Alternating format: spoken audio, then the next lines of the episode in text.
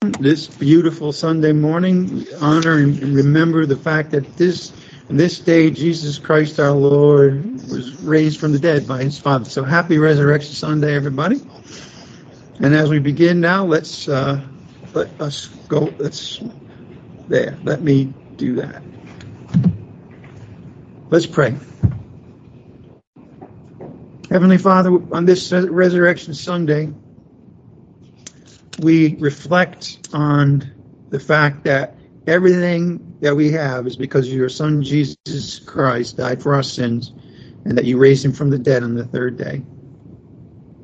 Father, we just want to thank you for that tremendous gift, the tremendous power that you exerted on that day that continues in our, our lives today.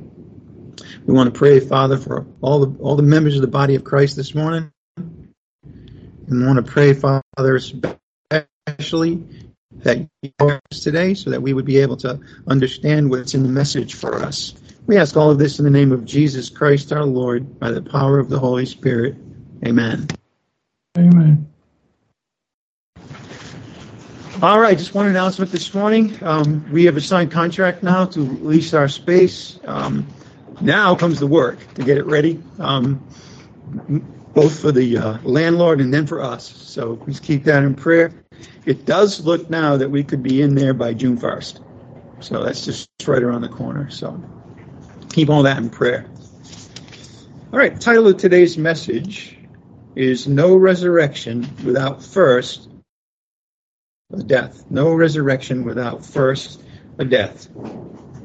Inspiration for this uh, title today comes from a passage we were in recently, um, namely John chapter 12, 23. And I'll just read it this morning. Truly, truly, I say to you, this is Jesus now speaking to his disciples. Truly, truly, I say to you, unless a grain of wheat falls into the earth and dies, it remains alone. But if it dies, it bears much fruit.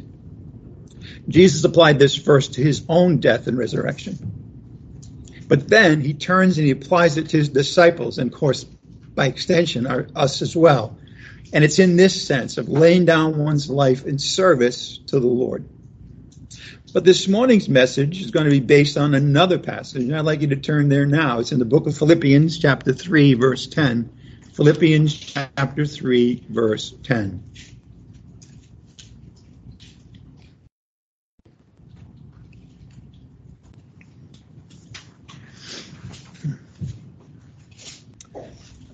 There is not a resurrection if there's not first a death. And we see this in our passage this morning, Philippians chapter 3, verses 10 to 11. That I may know him and the power of his resurrection and the fellowship of his sufferings, being conformed to his death, in order that my, I may attain to the resurrection from the dead. Again, that I may know him, Christ, and the power of his resurrection in the fellowship of his sufferings, being conformed to his death, in order that I may attain to the resurrection from the dead. You know, for a long time, this passage bothers me in the sense that it looks like it puts the resurrection of Christ before his death. In other words, that I may know the power of his resurrection and the fellowship of his sufferings. But of course, appearances can be deceiving really to understand this passage, here comes English grammar time. We really need to pay close attention to the verbs. The verb. Those are the action words, right? There's three of those. Let's read let's read our passage again. This time I'll emphasize the verse the verbs when we come across them. That I may know him and the power of his resurrection and the fellowship of his suffering. You see, Know him is the key at the beginning. That's the verb. And then there's a list of the things that we are to know, or come to know. Christ himself, the power of his resurrection, and the fellowship of his sufferings. That's all the first verb. Second verb, being conformed. Being conformed. Being conformed to his death in order that I may attain. That's the third verb. That I may attain to the resurrection from the dead. So here the three verbs. We'll be we'll be following this this morning in this order, of course. The first one is to know. To know first. The second one is being conformed, and the third one is attain. And so that's what we're going to go about. We're going to, in a sense, we're going to put equal weight on all three of these verbs, although we'll spend more time on the first one. Now, once we do that, we'll see that there's a there's an introductory stage in terms of knowing, but then there's two verbs that really do talk about uh, first the death of Christ and then the resurrection. So really, it is in the right order. It's just that we have to understand that there's a preparatory stage that comes before understanding the being conformed to his death and understanding attaining or coming to the resurrection from the dead. So that's what we'll do. And we'll begin now with the first one that I may come to know. Coming to know is so important in the life of, of, of every believer. That's why I say this all the time, but if you want to know the textbook that you need to know, here it is. Right? There's a lot in there that we need to know. But in particular, there's three things that Paul names here. First, we come to know him. First and foremost, Christ. Second, we come to know the power of his resurrection. Then we come to know the fellowship of his sufferings. So that's the order. And you know, um, if you were to look at the gospel preaching in the book of Acts in particular, one thing that you find each and every time there's a gospel message being presented, and that is that they emphasize the power of his resurrection. And, and the reason for that is that, that that's, that gets people attention. This idea that a man would be raised from the dead is certainly an amazing thing to know. And then, and then, and then after that, the third, after we come to know him, understanding of his resurrection, then we are ready to consider and enter into that's how our Christian life goes. The first thing we know is Christ himself that he's the Son of God. The second, we know about his resurrection and its power, its power to conquer death. And then third, we understand in our lives that we will, there will be times when we'll have fellowship with his sufferings. So the, the reason for this is that God's an optimist. You see, he wants to talk first about his son. Then he wants us to understand the resurrection. And when we understand those things, now we can enter into or consider or uh, start to realize from the scriptures that indeed we are called to, and in fact, definitely will, share in his sufferings. Share in his sufferings. So that's the order of things in Philippians chapter 3, verse 10 and 11. Now, when he says, I may come to know, this is not simply an intellectual thing. It's not like knowing your times tables, right? It's not that, although that may be part of it. It's more like a tune in the musical The King and I, getting to know you. I'm not going to sing it. I'm just going to say a few things, a few, just a few things about what's in that those lyrics. Getting to know you. See, it's a process. Getting to know all about you. Suddenly, I'm bright and breezy. I'm happy because of all the beautiful and new things I'm learning about you, you, Christ my Lord, day by day. And so this knowing is a day by day thing. This knowing is something that you come into more and more and more. And there's something that is exciting and joyous about it because it's a relationship that you're developing with the Lord Jesus Christ. And first of all, you need to know some things about him, but then you need to understand that that these things that we learn about him it's a it's a living thing, and and it and it starts with our understanding of things in the Word of God. But then, as we apply those things, as our life goes along, and we're and we're called upon to meet Him in a different way, then we now become understanding how beautiful and new all the things that He has given to us really, really are. The, the that I may come to know him.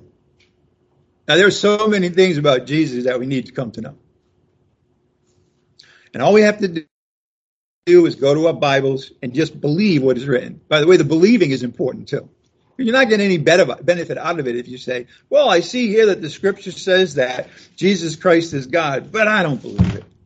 Guess what you just did?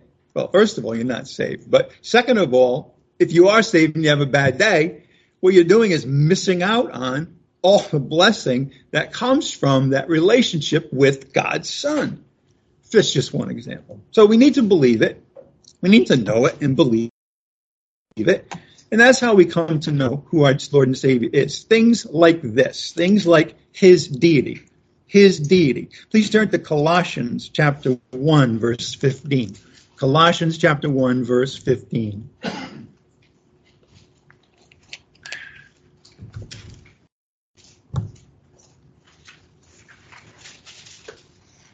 Hey, you guys want a Bible? Right. Yes,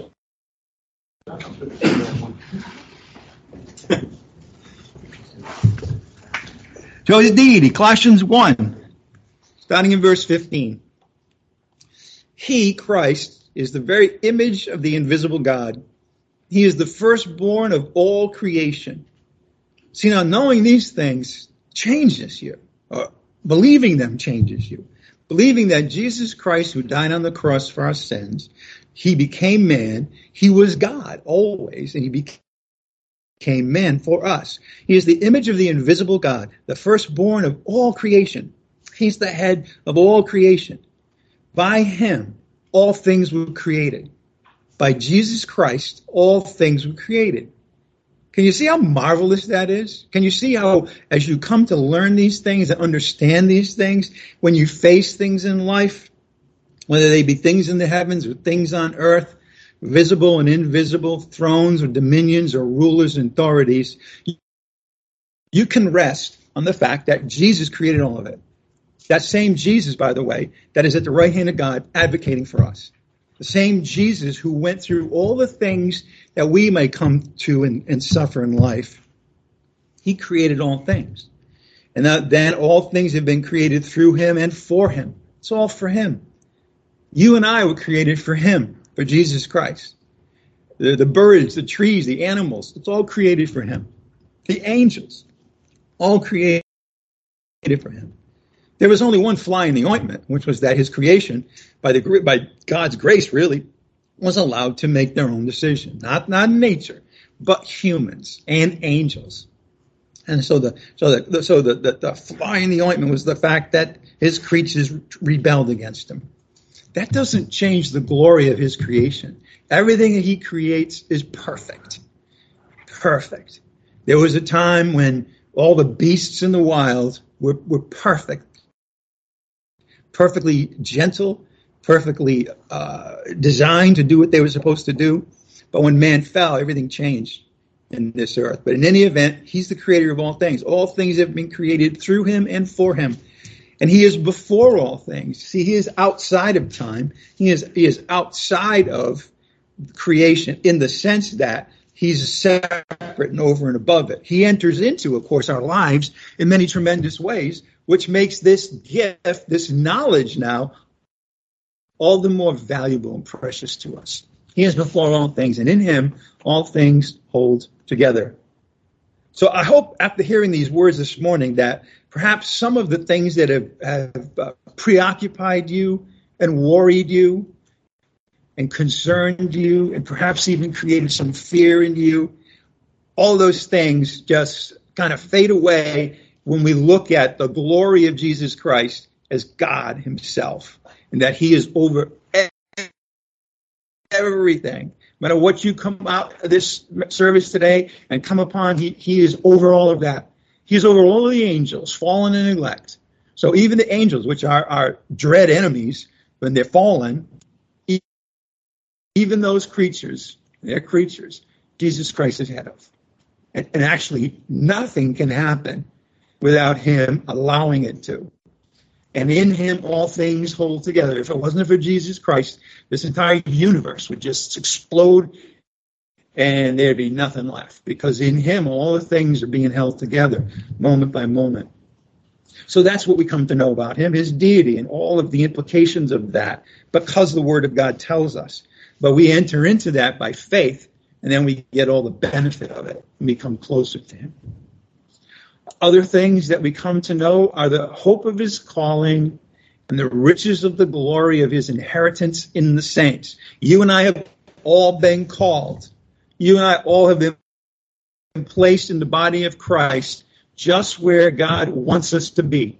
We have all been given spiritual gifts uniquely suited to us. We've been called. And by the way, whether or not we respond to that call doesn't change the fact that He's called us. Because and the gifts and the calling of God cannot be taken away. And we've already been called and we've already been gifted. And then the riches of the glory. Listen to this riches, glory of his inheritance in the saints. Now he could have just said your inheritance, his inheritance in the saints, but he didn't. Paul wrote the fullness of it in terms of the riches of it. If you want to know where riches are, or you want to know where glory is, it's in the inheritance of Christ in the saints. It's in all of the things that that, that actually he, in a sense, inherited the brothers and the sisters, but also our inheritance. There's riches in that. There's glory in that.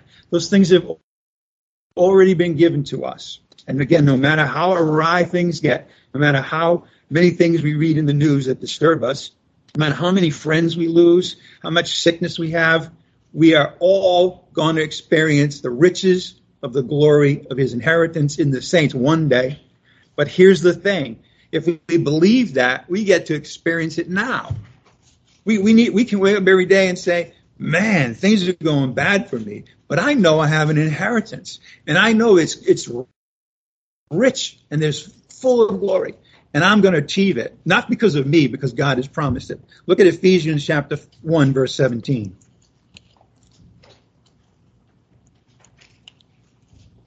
Ephesians 1, verse 17. That's where this comes from. I didn't make this up. Okay? It's in the Bible. It's in God's word. So you can trust it and you can believe it. There's no better place to go than God's word to find things that you ought to believe. Ephesians chapter 1 verse 17. That the God of our Lord Jesus Christ, the Father of glory, may give you, notice this, a spirit of wisdom and revelation in what? The knowledge of him so it is really important that we know these things. But God gives us a spirit of wisdom and revelation. It's a gift. We tend to think of wisdom as something that we need to acquire, that we need to develop. But that's not God's way. God's way is to give us wisdom. Now, now of course, that wisdom is in the Word of God. It's in the Holy Spirit's promptings. And so I'm going to keep saying this to get the benefit of it. We've got to know it and believe it. But here it is, may, that, that God may give to you a spirit of wisdom and of revelation. Revelation just means, you know, things that were just letters on a paper now become alive, and I understand more and more about them. I know new things about Christ. A, a, spirit of wisdom and of revelation in the knowledge of Him. Knowing is so important. And I pray that the eyes of your heart may be enlightened I love that expression. The eyes of your heart may be enlightened. You see, that's very different than just knowing the facts. It has to do with being enlightened, being aware of, having the eyes of your heart, which that's the, that's the inner you, right? Be enlightened so that you will know, there's the knowledge, and what? What is the hope of his calling, and what are the riches of the glory of his inheritance in the saints? may come to know those things and believe them. That I may come to know him. And then next what? The power of his resurrection. And then the fellowship of his sufferings. In that order. Now that we know who he is, we realize that there's power in his resurrection. What is that? It means that God demonstrated unimaginable power when he raised Jesus from the dead. Um, he took up, he took him out of death forever. He gave him victory over death. He gave him victory over the flesh, the sin. Him victory over this world. But most important, victory over death. That's amazing power. You know, I mean, certainly there was obviously great power that the Lord exerted. Created, let there be light, and there was light, and let's separate the waters, and let's create a- animals and stars. But then, most importantly, let's create humans. Okay, that was tremendous power. But you know what? This is even more tremendous. You know, God gets more out of resurrection than he does out of creation, even because because out of resurrection, something that was dead, somebody that was dead, comes alive. That I may come to know the power of his resurrection. So again, first of all, there's the event itself. Unimaginable power in the event, and this is what we celebrate today, the event of Jesus Christ being raised from the dead, coming out of that tomb. Unbelievable power in that. But then there is the power of the resurrection that's unleashed. You see, there's the original event, but on top of that, all this power is now unleashed and available and doing things. Well, the first example, as it were, of that power extended is the resurrection itself declares that Jesus Christ is God. It's a revelation. It's not just an event, but it's a revelation. Look at Romans chapter 1, verse 4. Romans chapter 1, verse 4.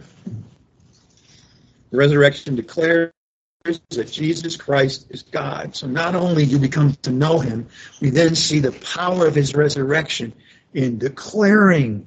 So there's like there's a bright light, that's the original event, and then that light goes everywhere to reveal that Jesus is God. Look at Romans chapter 1, verse 4 who is declared the Son of God. Notice that. Declared the Son of God with what?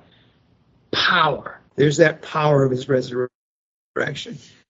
Was declared the Son of God with power by the resurrection from the dead, according to the Holy Spirit, Jesus Christ our Lord. There's power in having when he was declared the Son of God by the by his resurrection from the dead. So there's the event itself, is what was revealed about Jesus Christ as a result of that resurrection. And then there's another thing, and that is this. Believers, you and I, are born again. That comes from the power of the resurrection of Jesus Christ. We are born again to a living hope by the resurrection of Christ. And here's the scripture, 1 Peter chapter 1, verse 3. 1 Peter chapter 1, verse 3. Again, I you know I can say it, but the, but the only thing that matters is that you can hear it in God's word and then believe it. Okay, believe it. A lot of people who are believers in Christ are walking around like they're not, walking around having no idea what happened to them, where the power of it came from, what are the implications for their lives. So unless you know these things and believe them, you're not going to get the benefit of them. Look at 1 Peter 1 3.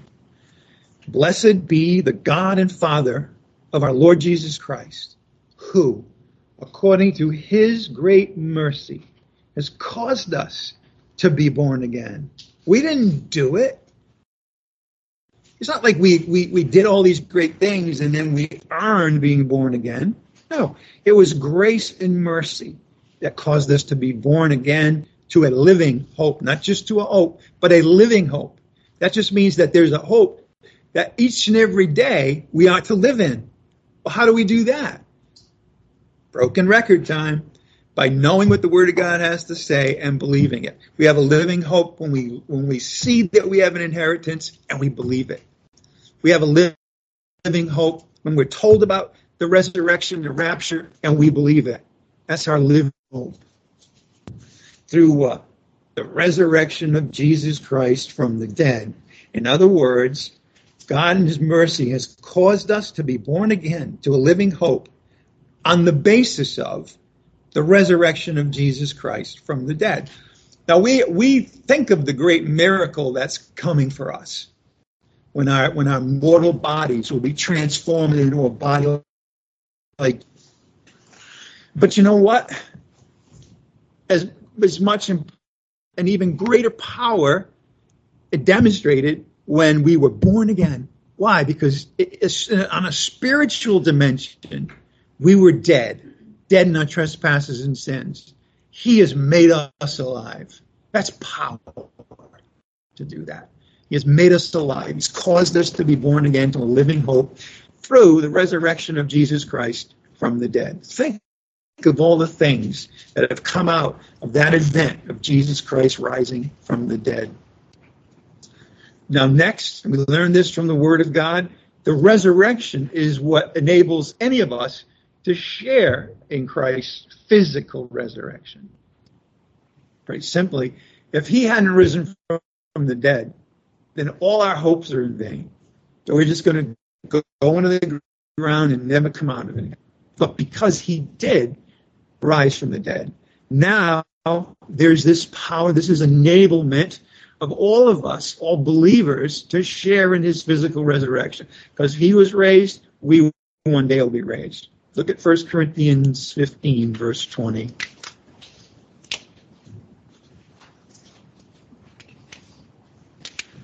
In chapter 15, Paul is using the reverse argument. What I mean by that is there were some people saying that there won't be a resurrection. We're, not going to be raised from the dead. So, so Paul turns that around and he says, listen, if we're not raised from the dead, then there's no resurrection, and that means that even Christ was not raised from the dead. That got their attention.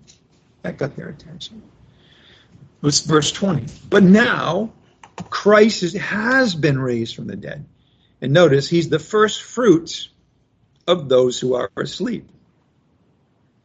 If a seed remains, it is alone. But if it dies, it produces a great harvest, great fruit. The first fruits, that's Jesus himself. But then there are those who are asleep, those who have died.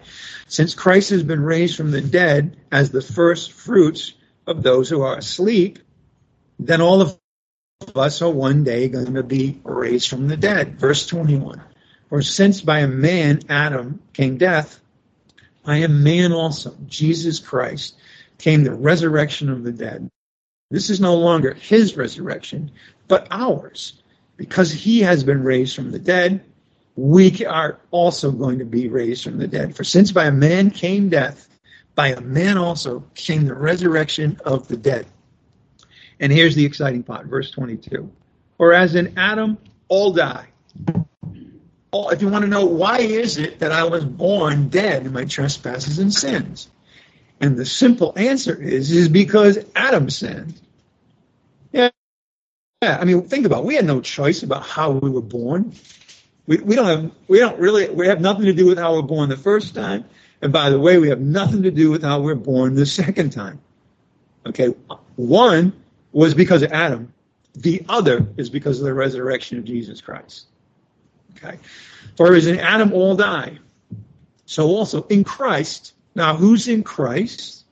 Every believer, every believer in this church age is in union with Jesus Christ. And because of that, all will be made alive. All of us will be made alive. We, we how do we find ourselves in Christ? The power of God. In this case, the power of God, the Holy Spirit. We were baptized into Christ. That wasn't a physical baptism. That was a spiritual baptism. We've been permanently identified. Just like a ship that sinks into the, into the sea, it's always identified with the water. Now, since we have been placed in Christ, we've been baptized, that means that we are in union with Him forever. In Christ, because of that, all will be made alive. The resurrection enables all believers, all of us, to one day share in Christ's physical resurrection from the dead. One more thing I want to talk to you about in terms of the power of his resurrection, and that is this. Okay, so that power raised him from the dead. It was by that power we were born again. It's by that power that one day we'll be raised physically from the grave, but also, so that something every day of our lives, we find that power is available for, for working out. And He is the one who actually does the work because it's His power. His resurrection power is at work now, today. It was at work yesterday. It'll be at work tomorrow in the lives of believers, all of us that live here on earth, while we're on earth. That's the power that we have closest understanding of because it's happening to us. There are things that are changing about us based on the power that came from the resurrection of Jesus Christ. You know, we can't change ourselves. If you're doing that, stop it. All right. If you really think that you have an area of sin and by your activities, you're going to get that area of sin out of your life, good luck. Okay, you're going to be you're going to be like those people who say, you know, they were confused in their innermost thoughts. That'll be you if you think you can do it. You can't, because only the Spirit has victory over the flesh. That's power. You see, it's the power of the Holy Spirit at work in our lives here while we're still here on earth. Please turn to Ephesians chapter 1, verse 19. Ephesians chapter 1, verse 19. And make, make no mistake, we're talking about the power of his resurrection. Because he rose from the dead, there was unleashed incredible power. Because he's ascended into heaven, by the way, and seated at the right hand of the Father, that's where he is today. He has released the Holy Spirit. He's given the Holy Spirit to us. And that's the spirit of power. Look at Ephesians 1:19. And what is the surpassing greatness of his power toward us who believe. These are in accordance with the working of the strength of his might. Who's that? God. These are in accordance with the working of the strength of his might. The reason why there's great power toward us is because of the working of the strength of God's might. Notice verse 20, though, which he brought about in Christ when? when he raised him from the dead and seated him at his right hand in the heavenly places. So if you work backwards, which is sometimes a good way to understand things, God brought about strength of his might, power, when he raised Jesus Christ from the dead and then seated him at the right hand of the Father in the heavenly places. And from there, Jesus Christ sent out the Holy Spirit and gave him to each one of us. And the moment we are baptized into Christ, we are also, the, the Spirit comes to dwell inside our hearts. Boy, that's power. That's where our power to the change is. It's in the work of the Holy Spirit who now lives in our hearts. There's a battle going on, but it's not you against your flesh. You will lose that battle. Just, just, just go to Romans 7 and read about Paul's experience trying to win that battle. Forget about it. No, it's the flesh warring against who? The spirit. The battle, okay, of what's going wrong with us because of our flesh is now the Lord's. It's the spirit that has victory over the flesh. So then, so he, so the strength of God, the power of God, he raised Jesus Christ from the dead. He seated him at his right hand in the heavenly places. And then the Holy Spirit came and was given to us and then worked backwards. These are in accordance with the working. That working which he brought about in Christ when he raised him from the dead. Now there's something that's in accordance with that, something that flows from that. What is it? The surpassing greatness of his power toward us who believe toward us. It's sure. Was there tremendous power in the in the event of the resurrection? Absolutely. Was there tremendous power in, in us being born again to a living hope? Absolutely. Will there be tremendous power exerted on our behalf at the rapture when our bodies will be like His, made like His? Yeah, there's tremendous power. So in the past and in the future. But here's the exciting part right now, today. Here, there's, there's power working at you right now to be so that you can understand these things. There's power in the Holy Spirit sort of convincing us that these things are true. That's power. You know, think about it. Think about uh, think about in your life when there's somebody who you've been trying to change for a long, long time, And then finally they change. I mean, that's a powerful thing. There, there's power in the forgiveness of sins. Think about it. You're lost in your in your sins and trespasses. Then power comes. And now all of a sudden you're alive. It's kind of like you were a light bulb that didn't work, and then somebody figured out how to turn the power on. It was working, but you turn the power on, and then whoosh, it's at work in our lives, and it's surpassingly great. So, what should we come to know? Him, Christ Himself, the power of His resurrection. Third, the fellowship of His sufferings. Now, we don't like to talk about sufferings. I understand that. But just as we have sufferings because we were born in Adam, make no mistake, the reason that we get sick, the reason that we argue with one another and fight with one another, the reason that we suffer internally, the reason why we, we, we have illnesses like cancer and diabetes is because of Adam. See, I like blaming other people besides myself. I don't know about you. Yeah, it was because of Adam. Because of Adam, we were born dead in our trespasses and sins. It's because of Adam we suffer. And by the way, everybody, not just Christians, suffers. You know, when you go into the hospital, there's just there's not the Christian ward, right? Everybody suffers. So there's that. This though is talking about a different order, a different uh, height, as it were, of suffering, and that is sufferings that are in the in the nature of the sufferings of Christ. So even us, it's not like all suffering he's talking about here. He's talking about in particular the sufferings that we undergo. And by the way, we will, all right, undergo suffering for Christ. A lot of people think you got to become this really strong and wonderful person, and then you are you are able to suffer, and only some people. No, it's not true that only some Christians suffer for Christ. We all do. Because, and the crazy thing about it in the book of Philippians says it's a gift. Imagine that. So just like Christ turned death into life, Christ turned suffering into glory for us in our lives. That's the fellowship of his suffering.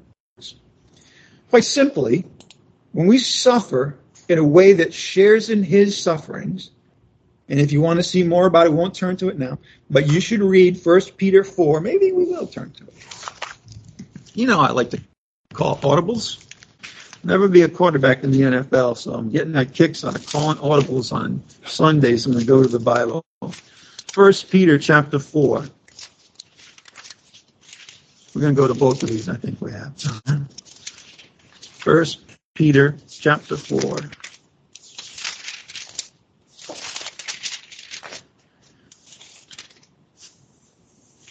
Verses 12 to 14.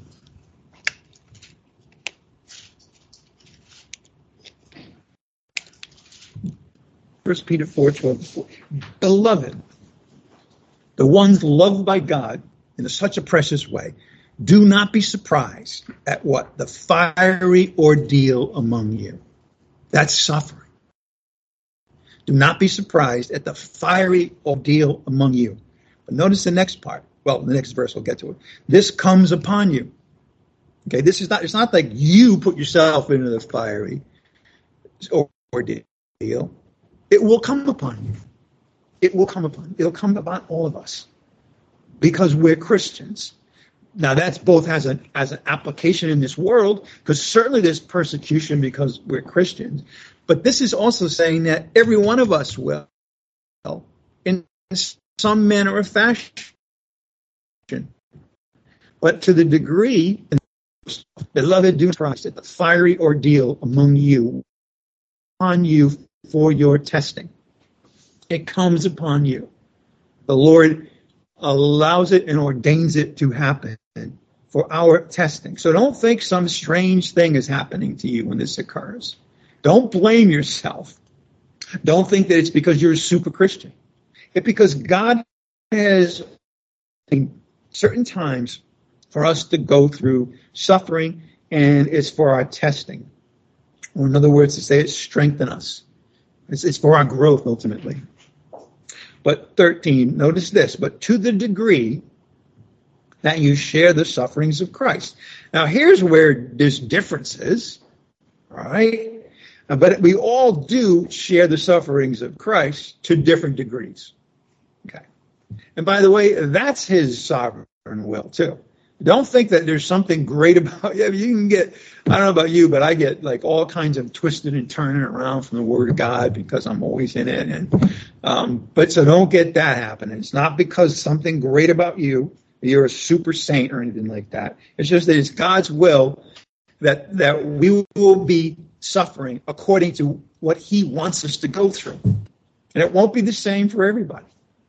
You know, it just won't but what notice, but to the degree that you share the sufferings of who?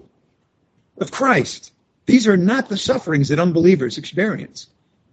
These are sufferings that are unique to being in, in Christ. Keep notice on rejoicing, so that also at the revelation of his glory, you may rejoice with exultation. I mean, I'll, I'll give you a, an analogy. Okay, there's a there's a person in the gym, right, and every day after he works out, his muscles hurt, or she. I don't want I don't want to be gender neutral here, whatever. Uh, everybody who works out the way you're supposed to, at the end of that workout, you're you're hurting, right? But you're hurting, and then a couple of days later, or a couple of months later, if you do it, you're going to say, wait a minute, I'm stronger than I was before. You see, it's the same thing on a totally different level with the sufferings that we share with Christ. That's why we can rejoice.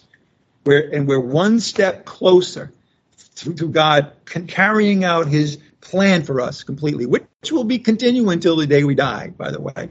And then we can say, like Paul, I have finished the course. What's waiting for me is glory. Okay. So again, keep on rejoicing. To the degree that you share the sufferings of Christ, keep on rejoicing so that also at the revelation of his glory, you may rejoice with exultation. Okay. Philippians 1, 19, 29 to 30 says something really similar. It is said, it is said it has been granted to you to suffer for his sake.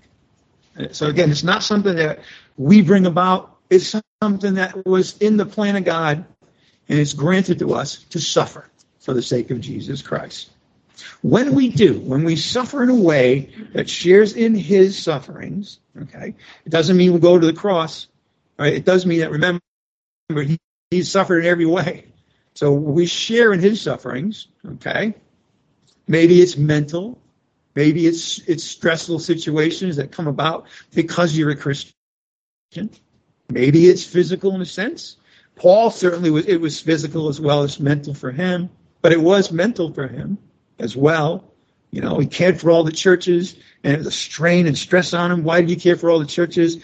Because he loved Christ, because he knew that they were all members of the, the body of Christ. He doesn't want to see them straying.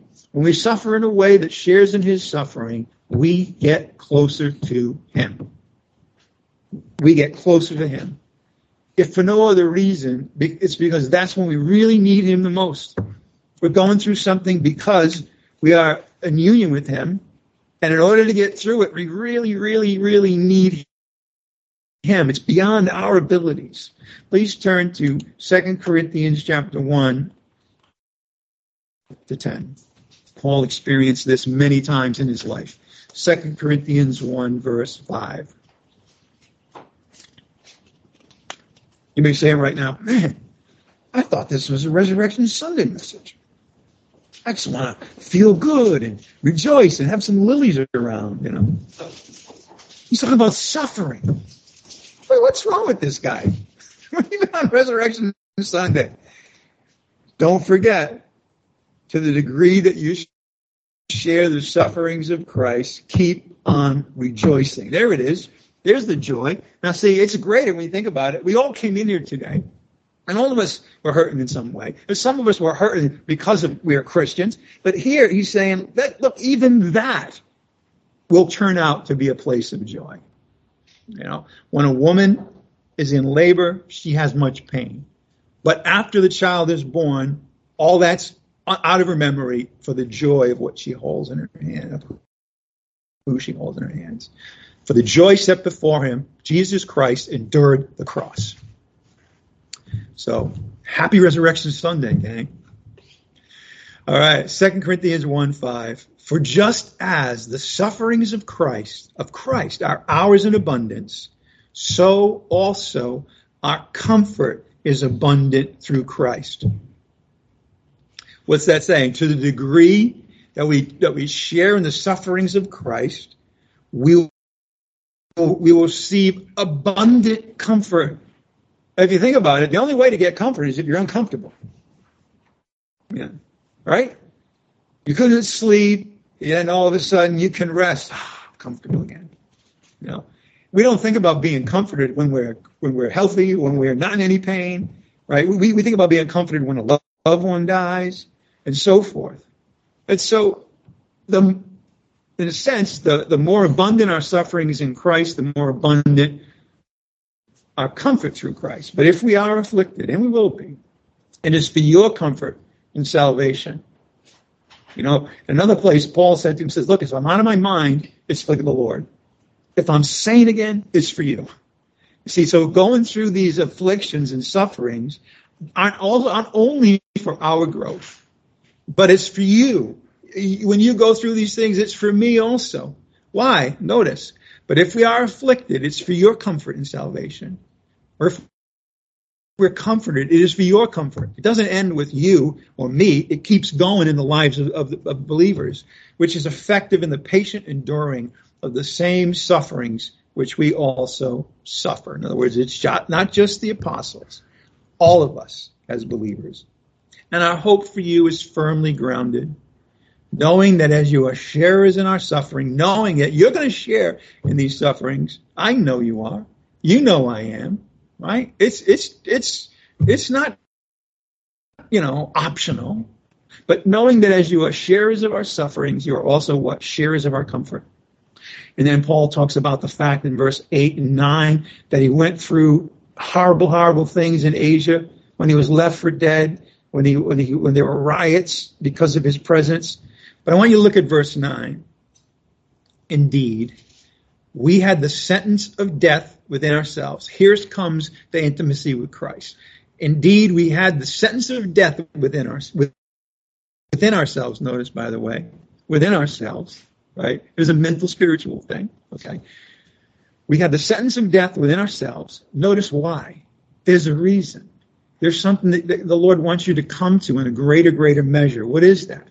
So that, for the purpose of, we would not trust in ourselves, but in God who raises the dead. There's the resurrection. That through the resurrection of the dead, we can always look to that and we can say, you know what? I can't trust in myself, right? I know that. Now, how do we know that? You know how we know that? When we come to suffering that's so great that we really can't deal with it. That's when we say, you know what? I better not trust in myself anymore. I thought I was something, but going through this, I know that anything good that's happened in my life is because of Jesus Christ. So I'm no longer going to trust in me. I'm going to trust in God who raises the dead. Not only raised it, but raises these are all things that we can come to know. Okay, back to our passage this morning. Oops, yeah. Philippians chapter 3, verses 10 to 11.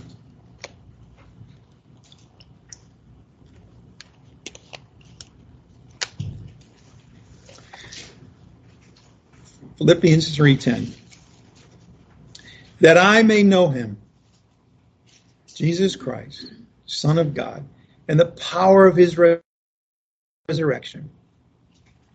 The power in the original event, the power in our lives now, and the fellowship of his sufferings, which causes us to become closer to Jesus Christ, causes us to not trust in ourselves, but in God who raises the dead, Tr- causes us to understand that in our afflictions we'll always be comforted. And then the next two verbs being conformed to his death Notice being conformed. That's not something we do. Verse 11, in order that I may attain, or a better translation actually is come into the resurrection of the dead. Those are, the, those are the second and third verses. being conformed and attaining to or coming into. Now the verbs are in the right order, right? First, being conformed to his death. Second, attaining to the resurrection. Notice that these come after the knowing, right? A lot on the knowing. Then we we we, we understand and come to a living understanding of the fact that we've been conformed and are being conformed to his death, and we can attain or come into the resurrection of the dead. Now, here's the thing to understand this is not physical death. After all, if this were physical death, none of us would be here today. I wouldn't be here if I was conformed to physical death. I'm out of here, right? It's, it's not physical. It's what? Spiritual, right? This isn't physical death. Now, since it's not physical death, guess what? It's not physical resurrection either. A lot of people misinterpret this passage to say that he's going to attain to the rapture. Well, that's ridiculous, right? We don't, we don't, we don't say, you know, I'm going to do something great, and then my body's going to be transformed into a body like Christ. That is not how it happens because this is not a physical revelation. After all, it's something that Paul wants to come into while he's still here in this body.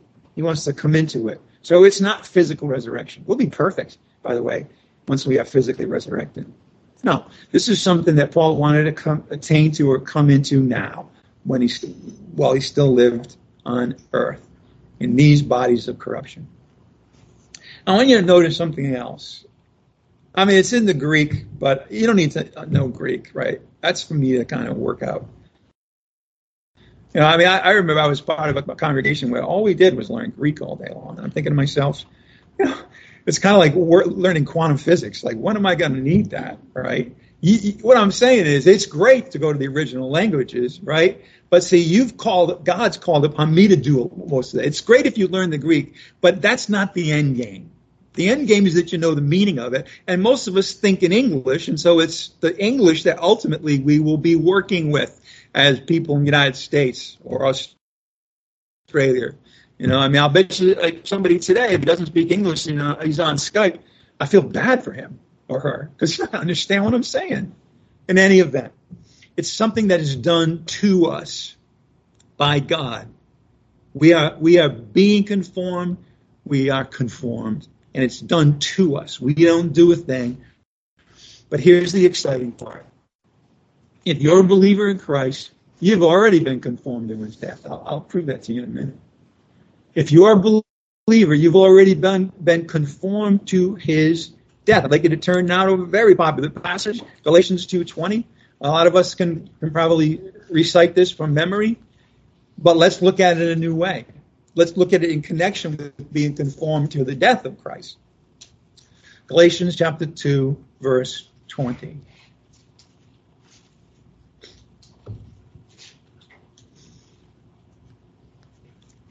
I mean, it doesn't get any more direct than this, gang. Look at this. Galatians 2.20. I have been crucified with Christ. Believe me, if you've been crucified, you are definitely being conformed to his death. Is this a physical crucifixion, by the way? No. What is it? It's a spiritual one. I've been crucified with Christ. But notice, it is no longer I who live, but Christ lives in me. And the life which I now live in the flesh, now live in the flesh, I live by faith in the Son of God. Our lives now are lives of faith in the Son of God. And that is why it's so important to believe things that are in the Bible. Life I now live I, in this flesh. I live by faith in the Son of God who loved me and gave himself up for me. We've already been conformed to his death. Because when we were baptized into Christ, first thing that happened, and we were baptized into his death. Not a physical baptism, spiritual one. But, but here's the thing there is also an experiential big word. What does that mean? It means something that we'll experience after we're believers in Christ, of being conformed to his death. So there's the fact, and then there's the experience. By the way, it's kind of like many things in the Word of God. We we were been baptized by the Spirit, But now we're, we're called upon to have that working in us and to live according to the Spirit. Same thing here. We have been conformed to his death, but then there's the practical side of it, the experiential side. I'd like you to just read, uh, turn to 2 Corinthians chapter 4, verse 10.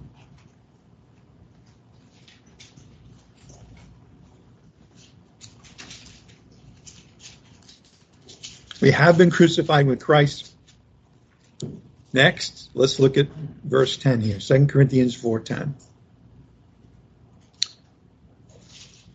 Always carrying about in the body the dying of Jesus. Aha. Now again, is that the physical dying of Jesus? No, because again, if that were true, if Paul had carried in his body the physical death of Jesus, he wouldn't have been able to write 2 Corinthians 4.10. No, it's a spiritual thing. Also carrying about in the body the dying of Jesus so that the life of Jesus also may be manifested in our body. There's that death again turning into life. It's in our body. We're carrying it about the dying of Jesus. This just means, by the way, suffering in various ways and kinds, so that the life of Jesus also may be manifested in our body. For we who live, notice this, are constantly being delivered over to death for Jesus' sake.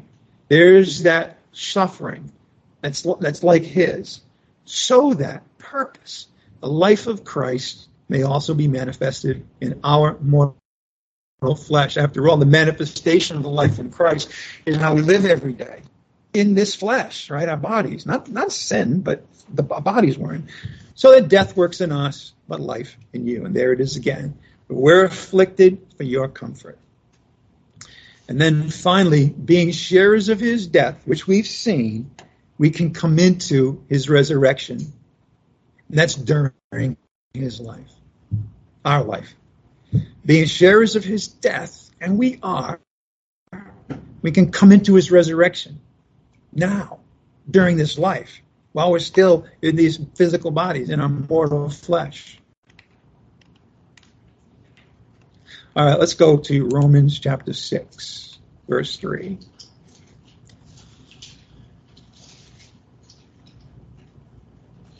Yeah, that was a four minute song this morning, so I, you know, like in soccer, I get extra time after the regular time is over. You're like, oh no, I've got a hand ham in the oven, and oh man, this is getting close. You know, I have anyway. Okay, you got a ham in the oven. Okay, so it burns. Okay, so what does that mean? Huh? It means we get to go out to dinner. Woohoo! Anyway, or do you not know that all of us who have been baptized into Christ Jesus have been baptized into his death? We have been baptized into his death. Therefore, we have been buried with him through baptism into death. Now, again, if this was physical baptism, this would have been physical death. And that would be it. This is a spiritual baptism. We've been baptized into his death. Therefore, we have been buried with him through baptism into death. Why? What's the end game? What is God's design for all of this? So that as Christ was raised from the dead, is a resurrection through the glory of the Father, so we too might walk. Walk, that's our daily lives now, in the newness of the life. That Christ had that newness of life when he was raised from the dead, and now we can walk in it. We can walk in it because we've shared in his death. We can share in his resurrection. There's no resurrection without a death, but our death has already happened. Now we can walk in this new life. We can walk away from the dead things and come into the life of the resurrection. That's what he's talking about in Philippians chapter 3, verse 11. We can walk away from the dead things. Well, what are the dead things? I'll tell you what they are the flesh and the world. There's deadness. We're dead to those things. We're dead to the flesh, dead to the world. And Now we can come into the life of the resurrection. We can do this now and in time while we're still alive. We can reap eternal life while we're still here on earth. We can. This is not an ethereal, holier than thou kind of life. You don't have to go to a monastery or go to the top of a mountain or speak in tongues or be part of a revival. You don't have to do any of that stuff. It's practical. You can walk in it here in time. The one who sows to the Spirit will from the Spirit reap eternal life. But it's not some crazy ethereal thing. No. We don't lose heart in doing good. I'm reading from Galatians 6, 8 to 10, and in of time, you want to turn it, you can. But again, it says if, if we sow to the Spirit, from the Spirit we'll reap, we'll reap it now in time, eternal life. What does it mean to sow to the Spirit? Let us not lose heart in doing good, for in due time we will reap if we do not grow weary. And then he says, You have an opportunity now to live according to the Spirit, to live the life that you have because of Christ's resurrection. While we have that opportunity, let's do good to all people. Right back to last Sunday. Loving other people, forgiving other people, laying our lives down, especially those who are of the household of the faith. A lot of people think, well, I can't help that person now. He's not a Christian. What are you, crazy? Of course you can. I mean, Jesus, when he was healing people, he didn't first say, show me your identification card. I want to make sure you're the right kind of person, you know? No, of course you can help those. matter of fact, it's really the best way to get an entrance into the preaching of the gospel of Jesus Christ. We saw that last week too. They'll look at you and they'll see how you love one another, and that will open up a, a window for you to be able to tell them why you're so happy. Put away the old. It's passing away anyway. And put on the new. You are a new creation. Now, you might be. You are. And that creation, day by day, is being renewed in the knowledge after the one who created him. All right, let's close in prayer. Heavenly Father, we know that this is a thing that some of us don't want to have to face intellectually, but suffering is in the picture and the resurrection Sunday. And yet we've seen today the glories of it. We've seen today that we comfort one another in our afflictions. We see today that share in the sufferings of Christ, we will share in his glory, and that you've ordained it for all of us, and that there's no resurrection without a death. Father, as we leave today, we know that we're going to retain the things in our hearts that you have impressed upon us. We also have all the scriptures so that we go back to them and learn more. And so, in all, those ways, Father, we ask that you would have the Holy Spirit and Christ our Lord by the power of the Spirit the end.